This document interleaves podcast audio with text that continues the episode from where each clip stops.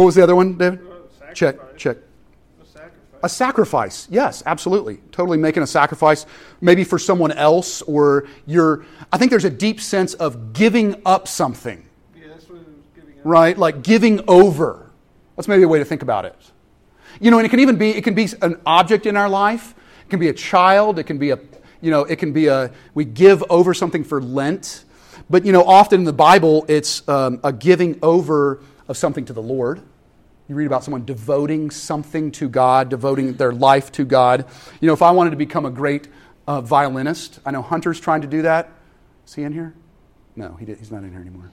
Um, Hunter's trying to do that. He's trying to become a great violinist. But if you want to devote yourself to being a great violinist, you're going to have to spend an incredible amount of time with your violin. It's going to have to be like your baby. I mean, you might even sleep with your violin if, it's, if you want to become one of the greats. And you're going to practice every single day. And you're going to love that thing because you want to be great at a violin. Or let's, just- I'm just giving some other examples. If you want to devote yourself um, to another person, let's say you decide that you like someone, heaven forbid, and you're going to devote yourself to them, you're going to spend an enormous amount of time with them. I'm devoted to him, I'm devoted to her. Or maybe it's perhaps it's sports, it's soccer. To be devoted to soccer. Well, guess what? You're going to have to practice every day, and you're going to have to travel, because that's the thing you do, I think, in soccer. We're not doing that yet, thank the Lord. But you have to spend every weekend on the road living in random dirty hotels because you're devoted to soccer, right? What we see this morning, though, is a type of devotion to fellowship with other people. And it's a devotion to the teaching of the disciples, and it was radical for the day. You might think, it doesn't, okay, devoting to other people, that doesn't seem that radical. But y'all, it was as radical then as it is today that a group of people would give themselves over to one another. Because it requires an incredible amount of sacrifice. It requires an im- incredible amount of commitment. And most people, then and now, don't want to like commit themselves to other people. Because it's hard. It's hard, and there has to be something behind it. There has to be an engine to it, which we're going to get at later. You know, historically, most orphanages, most hospitals, most uh, outposts for the poor, the Salvation Army, for example, come from Christian roots. You can look it up. Don't take my word for it. You'll find this in the history books. Because when the gospel changes people, and this has been seen throughout history, the, there's a devotion. And that's what the early church was doing. There are accounts of the early church going out in the mud and the blood of the streets of Jerusalem and the surrounding communities and being with lepers, being with the poor, and themselves getting sick as they were caring for the lepers and for the poor. This incredible devotion to loving other people, to helping other people, was a mark of the early church, and everyone took notice. The leaders all took notice. I mean, it's part of why the leaders wanted to squash Christianity because they were messing with the class system because they were together and they had things in common. But I'm getting ahead of myself. We're going to talk about togetherness in just a minute. Let me just mention one other thing on this point about um, devotion. The reason devotion happens so naturally after the gospel begins to work in people's lives is because the world is corrupt. If you noticed Peter in this passage, in verse 40, he says, Save yourselves from this corrupt generation. When he talks, when the Bible talks about the world being corrupt, it means there is this division happening. There's this, as scientists talk about, things are spreading apart, things are cooling down. You know this, you experience this, things are falling apart. If you leave out a turkey on your counter, within hours it's gone cold, right? And then after it's gotten really cold and you put it out for a couple more days, it begins to smell really bad. And you want to put it away or outside because it stinks. And then if you leave it there even longer, it becomes a husk of its former self and begins to disintegrate and eaten up and fall apart, and the bones are lying on the bottom of the pan. That is the corruption of life, right? Falling apart, dividing. That's what people do. Read your news. What do people do? They fight, they fall apart. I mean, look at our own country and the divisions we see, even politically, in our own country. That is the natural state of things. And the gospel, as you see here in Acts chapter 2, and the gospel in people's lives even today, is drawing together. Drawing together. Quick application before we move on to point two about togetherness. Quick application about devotion.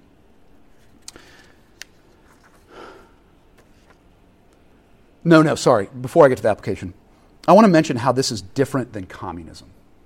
Because people have said that about this passage. They've said they had every, it says in the passage, they have everything in common, right? Which is similar to the concepts that come out of communism. Just all shared, no private property, right? No privacy, just sharing things. But there's a radically different starting point for both of those. If you read about communism, if you read about Marxism and, and kind of his political theories, it's all about forcefulness. It's all about taking over. It's about those that don't have power wresting power out of the hands of those who are in positions of power. It's all about force, it's all about upheaval, about revolution. And it's true that there was a revolutionary uh, sort of feeling to what was happening in the early church, but it was all about love. It was never about force. In fact, the reality is, things like sharing generosity, giving, helping, you can't really force them. You just can't. they have to be an overflow out of the heart. And that's why this community was so distinctly different here in Acts chapter 2.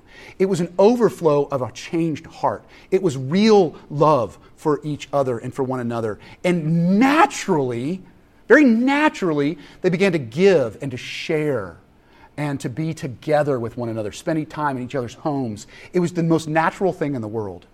Whereas when you have something like communism, a political ideology, it is forcefulness that tries to push people without any heart change into doing that very thing. And as we know from history, has shown us it crumbles and falls apart very quickly. And it's incredibly oppressive. So there's one little uh, side point I wanted to make real quick. But I want to I wanna, um, do an application for us even today about this community. This Princeton, uh, the, a guy who teaches at Princeton named Robert Wuthnow, he's found in his studies that small groups mainly provide occasions for individuals, and this is in the church, mainly provide occasions for individuals to focus on themselves in the presence of others. The social contract binding members together in, the, in, modern day America asserts only the weakest of obligations. Come if you have time, talk if you feel like it, respect everyone's opinion, never criticize, leave quietly if you become dissatisfied. There's another book by a couple of uh, authors today. It's two Boston psychiatrists. It's called Overcoming Loneliness in Everyday Life. He, they suggest that groups fail to replicate the sense of belonging we have lost because attending weekly meetings, dropping in and out as one pleases, shopping around for a more satisfactory or appealing group, all these factors work against the growth of true community. And Christians today often expect to find community by attending church services and coming to a small group. But as the quote above points out, it's possible to do both of those things without actually adding the elements that create real community. And we're going to talk about those elements of real community today. But the bottom line is this it takes, it will take for us, for us modern Americans here in 2018 in Charlottesville, deep reflection and costly commitment. Deep reflection and costly commitment to live in real community. But it's shalom. There's the promise from Scripture, and we see it here in Acts chapter 2. There's the promise of true delight, of true joy, of true love. Something that each of our hearts longs for to be in that kind of a community. And that's what Acts 2 is pointing us towards. Let's talk about that community. Let's talk about the togetherness of that community. So, we just talked about devotion. And I, you might be feeling a little guilty. Don't worry. Don't worry. We're getting to the engine of togetherness, we're getting to the engine of real community. But let's talk about the mark of real community togetherness. It says they were together. They were together all the time. They were in each other's homes. They were meeting together in the courts uh, around the temple in Jerusalem. They were just, they couldn't get enough of each other. That's what this community was like in Acts chapter 2. And the reason for this is because of God's work in the heart. If you go up just one chapter uh, before, in Acts chapter 1, you find that there's this incredible event called Pentecost. And during Pentecost, the Holy Spirit descends on all the people. Uh, it, it, it was pictured as a flame over the heads of each of the people, and they begin to speak in all different tongues. And it says in the Bible that it wasn't just gibberish that they were speaking, they actually began to speak in different languages. They were instantly, by the power of God's Spirit, breaking down the barriers of language. And the people were freaked out by it. They were like, whoa, I, that person who didn't know that, doesn't know that language, is praising God in my native tongue. This is crazy. Here's what's cool about this. And here's what we, I think the Bible points to that we should notice about this that these were the exact same people who were meeting together in one another's homes. Days before, they had different customs, probably different skin colors, and they had the most, the biggest barrier of all, the barrier of communication. They spoke different languages. And God was doing a work, and they were meeting together, and they couldn't get enough of each other. They couldn't get enough of each other. And they couldn't have been people who were more different than one another. It is incredible what the gospel does in drawing together a community. It's not, everyone's not going to think alike, everyone's not going to look alike.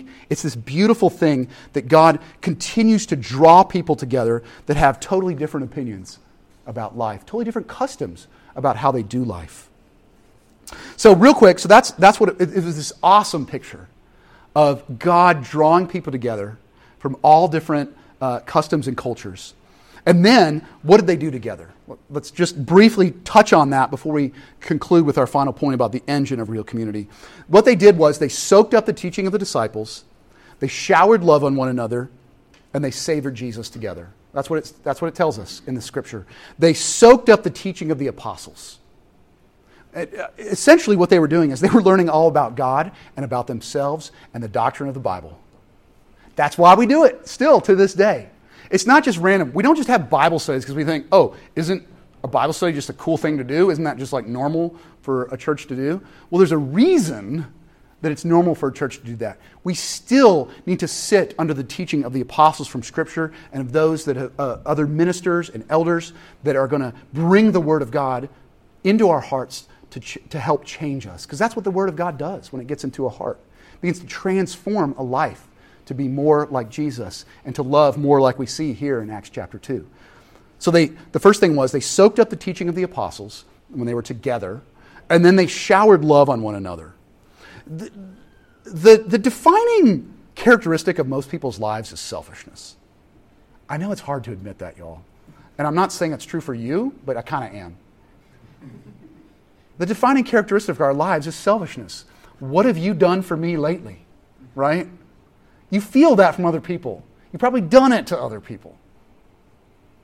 And this was in this brief period, but it's continued throughout history because God is the one who's at work. They were showering the opposite on one another. They were showering love on one another. Instead of saying, What have you done for me lately? They were saying, How can I serve you? How can I love you? How can I pray for you? What do you need? I just want to give it to you. What do you need? Let me provide. Let me share it was an incredible picture of what Jesus talked about even when he was on this earth that we studied even in Matthew as we walk through the book of Matthew. The last thing they did together was they said, Oh, I had this picture. I, I, notice I said showering love? I got that idea from I was taking a shower. and, and I was like, I was cold, I was dirty, and I was just feeling gross. You ever had that? where you've gone too many days without a shower. And I see all the college kids nodding the most here. and, and, you st- and, and the water is hot and steaming, you can see it. And you step in for the first time, and it kind of hits the back of your head and runs down your neck, and you get like goosebumps, and it feels so good. That's what it's like when somebody really loves you and accepts you for who you are, y'all. That's the feeling. It's not just, it, it, it, it's this showering sense of, oh, refreshing. This person isn't telling me what I'm doing wrong. They're not criticizing me for all the problems I have. I know I have these problems. They're loving me. They're showering me with, You're a delight. You're a joy. I, I thank the Lord you're in my life. What, a, what an incredible experience of refreshment that is for all of us. Lastly, they, the thing they did together was they savored Jesus. And they did that through liturgy. It says they broke bread together, which essentially means they did this together. They did communion together a lot. Why? Why in the world would they do communion together all the time, like every day? Because basically, this meal, as we dive into it later in, uh, in our service today, is like a diamond. This is like a diamond. What I mean by that is there are so many facets, you will never see them all. Jesus coming to this earth, giving up his glory, dying on a cross for us, for our sins, and being resurrected, it is a, you, you will never plumb the depths all of your life. You can't do it. You could have this meal multiple times a day and you'll never plumb the depths of the beauty of Jesus Christ and what he's done. That's what they did together. They savored Jesus. Savor means when you have a piece of food in your mouth and you kind of roll it around because it's so good. You don't want to swallow it yet, you just want to roll it around. That's what we do with communion. It's what we do when we look at Jesus. You just savor him. He's so good. Just, just let it soak in a little bit. Get all the flavors because it is going to change your life. It changed the life of these people here in Acts chapter 2, and it still is life changing for all of us, even here today. Okay, final point the engine. The reason the engine of real community is so important is because it would be easy for me and for each of y'all in here today to be like, whew, I probably don't, I'm not in community enough. I don't, I don't give enough. I don't have enough. It's easy to just kind of go into a guilt trip. And that is not the intention of either Acts chapter 2 or this sermon by any means. But it's easy to just be like, you know, this is unrealistic. right? I mean, you may have even had that thought already today in the sermon. You know, this is neat. Glad that you're preaching on this from Acts chapter 2, but let's be honest, I don't have time for this. I don't have time for other people all that much. I got a lot I got to do. I'm a busy dude. I'm a busy gal. Right? You, I mean, you're having those thoughts. And, and there's probably a little guilt going on there too. Like, you know, I, I got work, Nathan, uh, or God, Bible. I've got you know, I've got soccer, I've got things I want to do, I've got surfing the internet I need to do, I got to check Instagram. I'm not so sure I'm going to have time for other people. That's where you can end up. If you're, care- if you're not careful, you can end up with that from this passage. But thankfully, Acts chapter 2 provides us with the beautiful engine that drives all this. If without the engine, it is going to be a disaster you're just going to live in guilt all the time. But there's an engine, and it says it's praising God. What did they do all the time? Praise God. Why is it so important that they praised God together and that other people praise God together? Here's why it's the dynamite for the whole explosion of this church that started in Acts chapter 2. Beautiful objects demand praise. Beautiful objects demand praise. Andrew was playing baseball on that kind of far field over there, the second one over. The opposing team was at bat, and one of the, or sorry, we were at bat. Andrew's team was at bat. And the kid hits this great uh, smack of the ball. It was, it was awesome. And we were getting excited. The ball's in the air, it's kind of got a big arc. It's coming down just outside of the infield. And the right fielder, you can see him. Little, these are seven and eight year olds. He's running as fast as he possibly can I mean, sprinting. And at the last second, he dives headfirst, reaches his glove out, slides on the ground, and catches the ball. And one of the most miraculous catches I've ever seen in my entire life. We were stunned at first, but then their stance is obviously going nuts. After our stunning moment ends in our stands on our side, the opposing team, we all stand up and cheer. We're like, woo! Even though it was an out for our team, we should have been upset. But y'all, when you see a thing of beauty, you have to say yes. You have to. It was an out for our team. It was terrible. The kid should have had a hit. But when you see a catch from a seven year old running full sprint and he dives on the ground, you erupt. It's just natural. You erupt in praise. That's what C.S. Lewis says. He says, when we erupt in praise, when we say, yes, we're not just expressing our joy, we're completing it when we do it with other people. Your joy is not complete until you've said yes with other people. That's why we do this. That's why we do church. This is what we do. Is why we're here. We are here to be together and go, yes, because it's, it's fine to do it on your own. I'm not saying that's bad. Like, do it on your own. Read scripture, pray on your own. Have to, what, they, what we call devotions. Devote yourself to the Lord individually.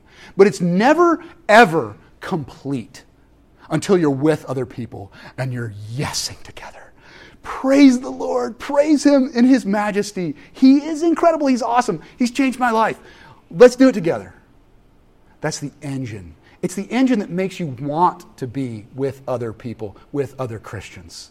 Is that driving force of praising God. It's what I'm trying to do from the pulpit. That's all I'm doing. I got to get it out. You know, it's in there and you just got to praise. It's what our it's what our musicians are doing. It's what y'all are doing when you're singing. You just got to get it out. God is so amazing. He's done so many amazing things in my life. He is so wonderful and he's so gracious and he's so powerful and he's so perfect. Can we just say it together? That's the engine for real community.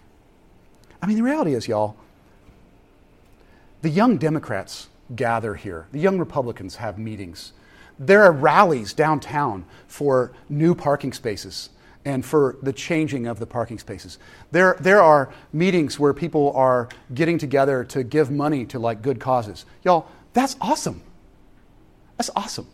But the reality is, the church is not here to be all warm and fuzzy and just share, everyone have to share the same ideology. It's not the point. Now, we may have similar views on certain things, but you know what? I guarantee we also have very different views on certain things. We're going to disagree with one another on many points. But we all do agree that the point of this is to praise, is to praise the Lord together. And it is a wonderful and a beautiful thing. It's a wonderful, beautiful thing. It's what we're made to do, it's what we're created to do. Finally, the other part of the engine uh, is, first of all, praising God, but also it's the fact that we remember that Christ is the one who went before us and did it first. Christ, why do we forgive one another in real community? Because Christ first forgave us. Why do we love our enemies? Because Christ came down and loved his enemies with a dying love. Why do we care for the poor and for those in jail? Because Christ cared for me and my poor spirit. Why do we look past the outside of a person in real community and love them for who they are? Because Christ did that exact same thing with us. And lastly, and most importantly, why do we devote ourselves to one another. Why? Because Jesus, in the most incredible way, the most powerful way, devoted himself to us. The, the most, his devotion meant giving up all of his glory to come and be a little baby on this earth. He gave up a life of of fun and joy so that he could sacrifice himself, so that he could live perfectly in obedience to God. And then he goes to the cross and he dies for us. It is the supreme example of devotion, and it is the fire in that engine that sparks it up to where we can get together with one another and really devote ourselves to each other. It's only because of Christ.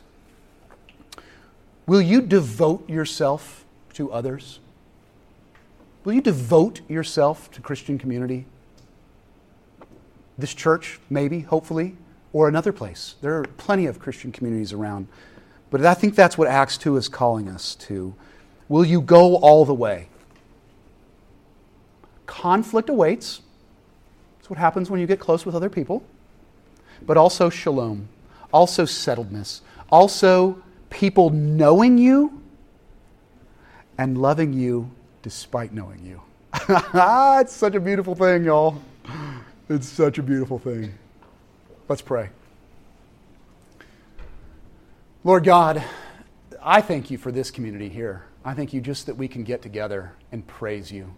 What a glorious thing it is, Lord. I, I thank you so much that I've you've allowed me to get into the lives of the folks here and allowed the folks here to get into each other's lives. Lord, I pray that that would just go deeper as we spend time together, as we praise your name together.